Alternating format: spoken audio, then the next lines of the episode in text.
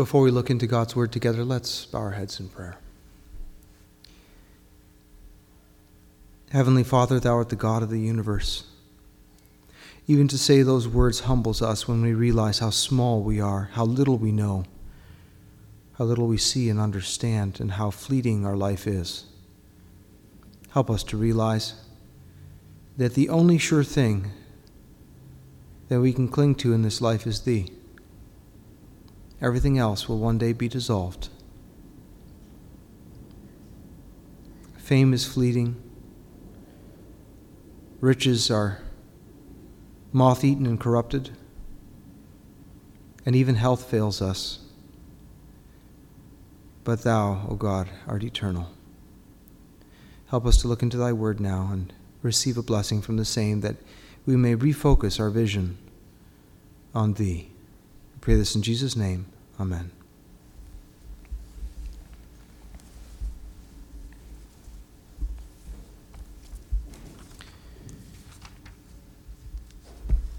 As I was meditating uh, this afternoon, there was a particular scripture that stood out to me and perhaps a counterpoint to this morning's service. So if you'll turn with me to Peter's second general epistle, the third chapter. 2 Peter chapter 3.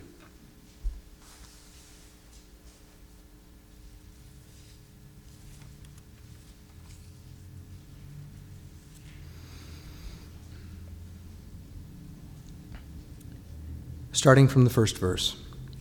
This second epistle, beloved, I now write unto you, in both which I stir up your pure minds by way of remembrance that ye may be mindful of the words which were spoken before by the holy prophets, and of the commandment of us, the apostles of the Lord and Savior, knowing this first, that sh- there shall come in the last days scoffers, walking after their own lusts, and saying, Where is the promise of his coming? For since the fathers fell asleep, all things continue as they were from the beginning of the creation.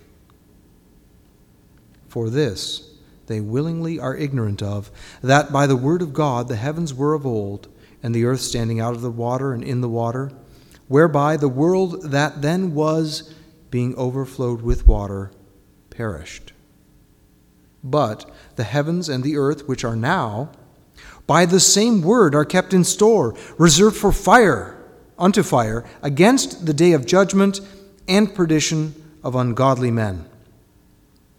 But, beloved, be not ignorant of this one thing that one day is with the Lord as a thousand years, and a thousand years as one day. The Lord is not slack concerning his promise, as some men count slackness, but is long suffering to usward, not willing that any should perish, but that all should come to repentance. But the day of the Lord will come as a thief in the night in the which the heavens shall pass away with a great noise, and the elements shall melt with fervent heat. The earth also and the works that are therein shall be burned up. Seeing then that all these things shall be dissolved, what manner of persons ought ye to be in all holy conversation and godliness, looking for and hasting unto the coming of the day of God? Wherein the heavens being on fire shall be dissolved, and the elements shall melt with fervent heat. Nevertheless, we, according to his promise, look for new heavens and a new earth, wherein dwelleth righteousness. Wherefore, beloved, seeing that ye look for such things, be diligent that ye may be found of him in peace, without spot and blameless. And account that the long suffering of our Lord is salvation even as our beloved brother Paul also, according to the wisdom given unto him, hath written unto you, as also in all his epistles, speaking in them of these things, in which are some things hard to be understood, which they that are unlearned and unstable wrest, as they do also the other scriptures, unto their own destruction. Ye therefore, beloved, seeing ye know these things before, beware lest ye also, being led away with the error of the wicked, fall from your own steadfastness. But grow in grace and in the knowledge of our Lord and Savior Jesus Christ. To him be glory, both now and forever. Amen.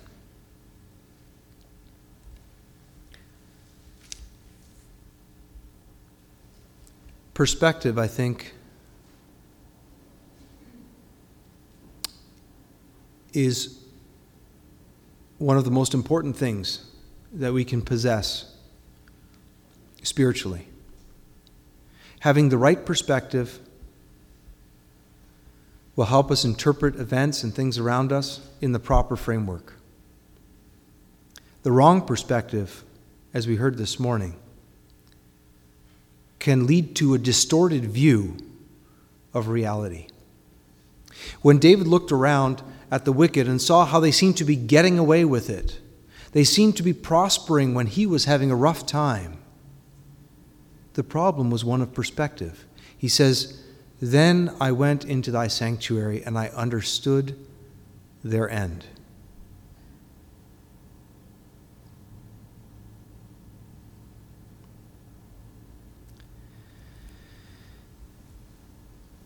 The Apostle Peter writes things here also about the end and about perspective.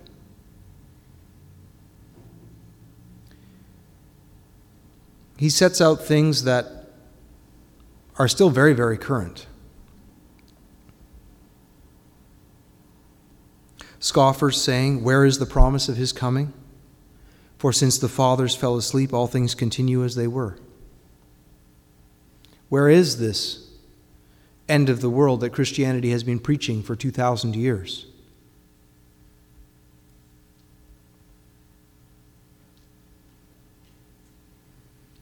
The Apostle Peter points back to another time when the world was full of scoffers the time of Noah. Noah building his famous boat, arguably the most famous shipwright, I think, of all time. Building a boat, and of course, it was remarkable because he had never built a boat before. And he was doing it in a place where there was no standing water, neither was there rain. We read about a mist that rose up from the ground and watered everything. It must have been a very humid climate. And so they, of course, made fun of him as well.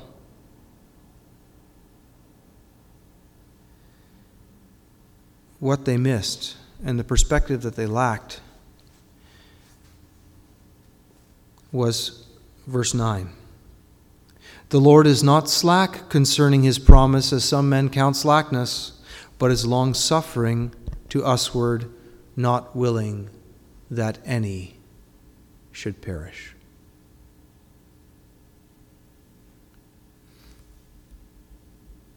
And again, verse 15 an account that the long suffering of our Lord is salvation. What does that mean?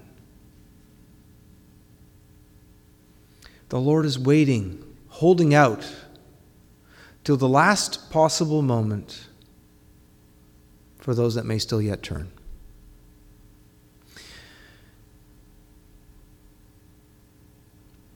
Speaking of slack, I don't think Noah was a slacker. He probably could have built that ark in faster time than the 120 years or so that it may have taken. But he was also a preacher of righteousness.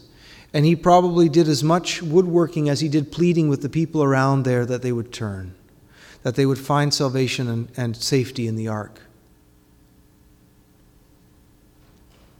Think about the perspective of those around him, and then think about Noah's perspective. You know, we read about the boat that Noah built, but we don't read about his house. How much time do you think he spent on home improvements and renovations? How much time do you think he spent acquiring more land? It's a question of perspective, isn't it? If you know you can't keep it, why waste time on it? Unfortunately, I think us as Christians, we suffer from that same myopia, that same nearsightedness forgetting what Peter writes here. Seeing then that all these things shall be dissolved, what manner of persons ought ye to be? In all holy conversation and godliness. That ark that we are building is different than the one that Noah did in the sense that Noah was building a physical boat for a physical problem, and we are building a spiritual one. It's, Peter also writes, If judgment begins first at the house of God, where shall the sinner and the ungodly be? Brother and sister, do you realize that the trials and the, and the difficulties that you may be going through in your life right now are helping you build that ark? The difficulties, the problems that we have, especially when it's for the cause of Christ, sharpen our spiritual perspective. Help us to realize that we are not here forever, that we expect a better place, knowing that everything around us will one day be, as it says, it shall melt with a fervent heat. At a high enough temperature, anything burns. How much are you going to invest in those things that you know are going to burn?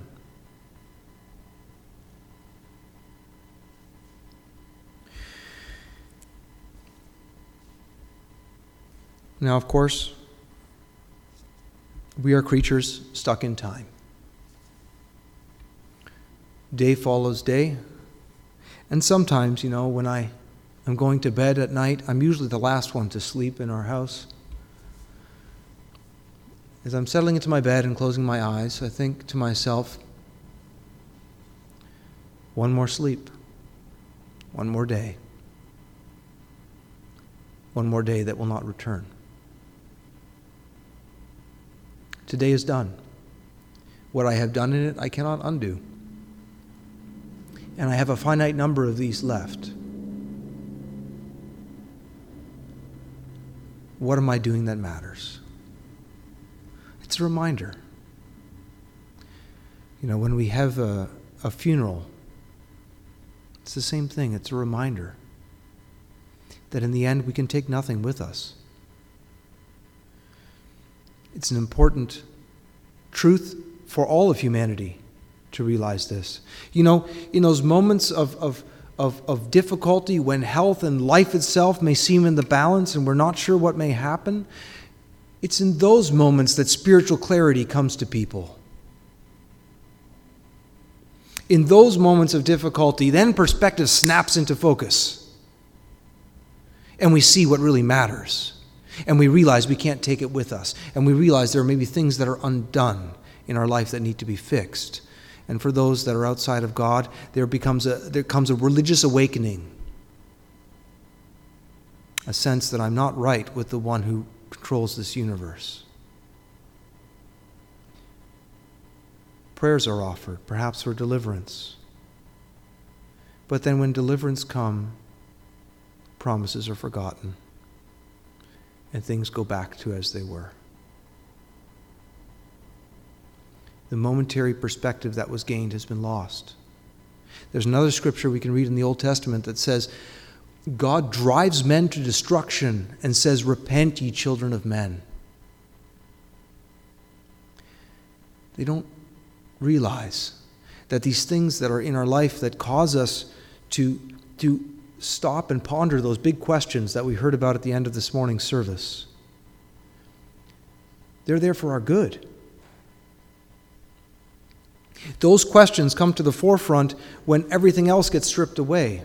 You know, when you have a, a crisis of health or, or um, something like that come up, the, the, the more mundane things of life they, they drop away. They're not important. And then you start facing those big questions. The truth is, those questions have been there all along. We've just conveniently forgotten them.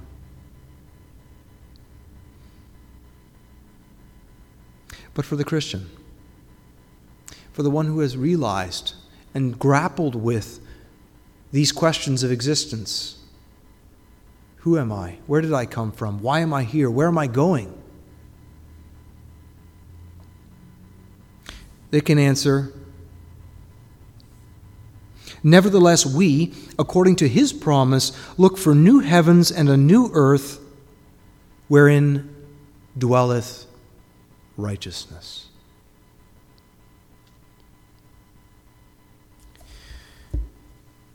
Every appetite of man and woman has a fulfillment here on earth. We experience hunger, we know that food satisfies that hunger. We experience thirst, we know drinking water quenches that thirst. Our body has, uh, has other appetites as well companionship, sexuality. There are all legitimate answers to all of those, those um, appetites that we have inside of us. But there is one for which there is no solution here. One. That is the appetite for heaven. We all expect something better on the other side of the grave. Even those who have almost no belief. It's only a very few hardened, unrepentant atheists that hold up naked materialism as, a, as, a, as the, the final endpoint of humanity. Some believe in reincarnation, but almost everyone believes in a better existence possible after death. The thing is, there's nothing here to satisfy it. So, against that appetite, we try all sorts of things. But in the end, it's like trying to quench thirst by drinking seawater. Money is not enough. Fame is not enough. Good looks are not enough. Gratifying my body is not enough. The wealthy, the famous, the beautiful all have committed suicide. How many of you remember Robin Williams, the comedian? A man that could make people laugh like perhaps no one else could. And yet he took his own life because there was nothing to give him happiness or joy. Think about that. What does that mean? What does that say about existence? Do you not even know that inside yourself there's this expectation that must be more? Try this once. I, I, it crossed my mind just the other day. Try to picture yourself in your own casket. The mind rebels against that. There's something in us that just it, it doesn't quite compute. At least it doesn't for me. Maybe it's just me. But there's something in me that says there is more than this, and yet I find nothing to satisfy it here. The best meal, the finest symphony, the, the most uh, uh amazing trip, uh, the most wonderful experience of any kind is always fleeting. And at the end, always leaves me empty no matter how amazing it is. And I've had the opportunity, the blessing even, to experience some beautiful things, some wonderful things. But it's not a permanent state. It ends, it fades, and I'm left hungry for more. And that hunger is the very thing that tells me I'm looking for something more than this. We, according to his promise, look for new heavens and a new earth wherein dwelleth righteousness. Isn't that the big theme right now of the election cycle in the States and even to some degree here? Justice, social justice, economic justice, economic equality. Isn't that the big cry? Someone asked, I think it was Daniel Webster, I think that's his first name, of the dictionary fame. He's asking about forms of government.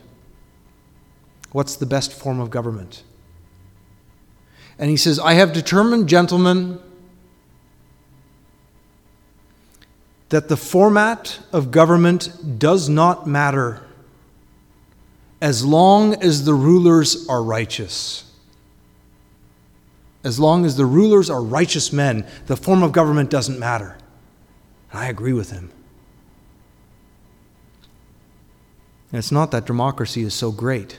As Winston Churchill once famously said, democracy is the worst system of government except for the others. And we see how ugly it gets with something like an election cycle. But this is what people really want righteousness, fairness, equality. The problem is, it's like having dirty hands and trying to clean something. We're all tainted, as it were, by that sin. And so we won't find it here. But the good news is, there is a new heaven and a new earth coming, wherein dwells that righteousness that we all seek.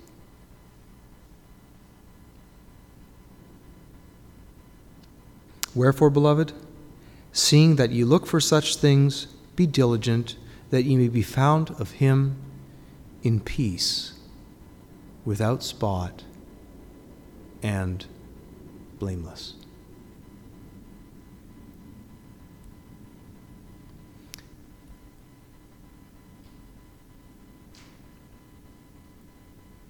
Verse 17 and 18.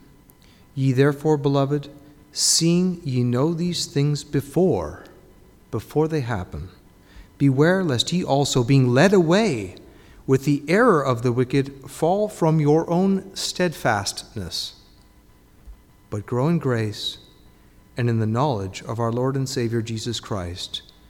To him be glory both now and forever. Amen. The proper perspective the proper perspective gives you the ability to endure anything. When we see it clearly,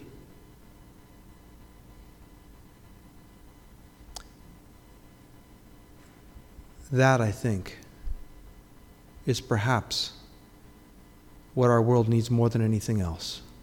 Christians that don't just speak the Word of God, but see the Word of God clearly and are obviously uh, have the correct perspective on it because their lives will match what they say. That, I think, is the, is the key. The thing, you know, when the Anabaptists were being persecuted, they couldn't understand why these people would suffer so much they grew tired of persecuting them more than the Anabaptists were tired of their persecutors. It was, it was an amazing thing. In spite of the horrible things that were being done to them, Menno Simons wrote,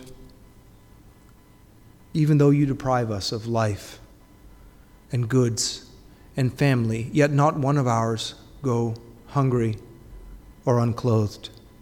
The same cannot be said of you. He's writing to the leaders of the, of the state church.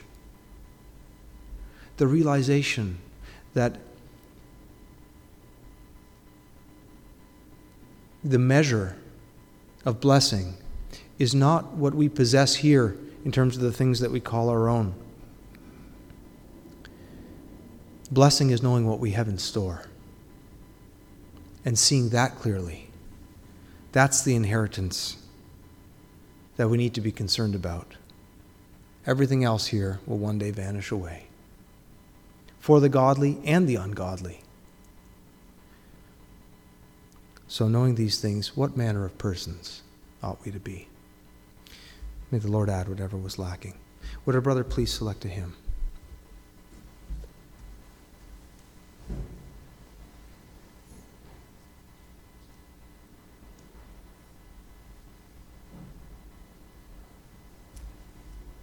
I open the hymnal to hymn number 206. I think it would be an appropriate one.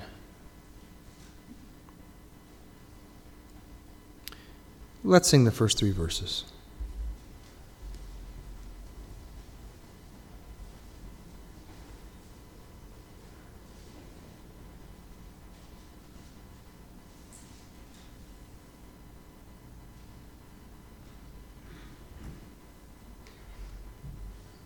Actually, I'm just reading some of the other verses